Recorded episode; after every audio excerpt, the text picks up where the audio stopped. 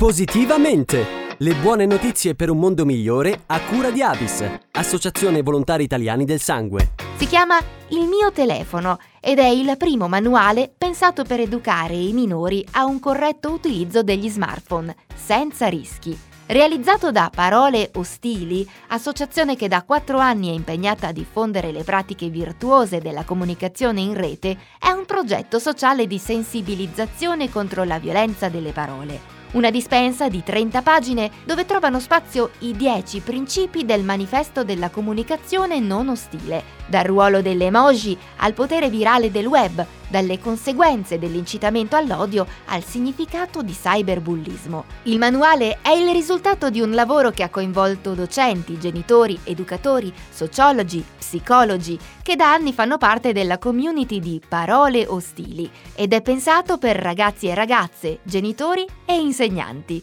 come ci spiega Tiziana Montalbano, social media e digital manager dell'associazione si rivolge a tre tipologie di pubblico. Diciamo che il manuale, il mio primo telefono, è utile ai ragazzi e ragazze perché possono scoprire che internet è sì un posto bellissimo dove imparare a fare cose eh, molto interessanti e anche molto formative, ma che bisogna sapere bene cosa fare e cosa non fare. Quindi bisogna utilizzarlo nel suo aspetto positivo, ma bisogna stare attenti alle criticità e alle complicazioni. È utile ai genitori perché permette loro di accompagnare proprio i figli alla scoperta della rete, perché bisogna monitorarli, bisogna accompagnarli, bisogna stare al loro fianco, ma è utile anche come strumento educativo per gli insegnanti, uno strumento pratico, semplice e efficace per affrontare la grande sfida dell'educazione al digitale.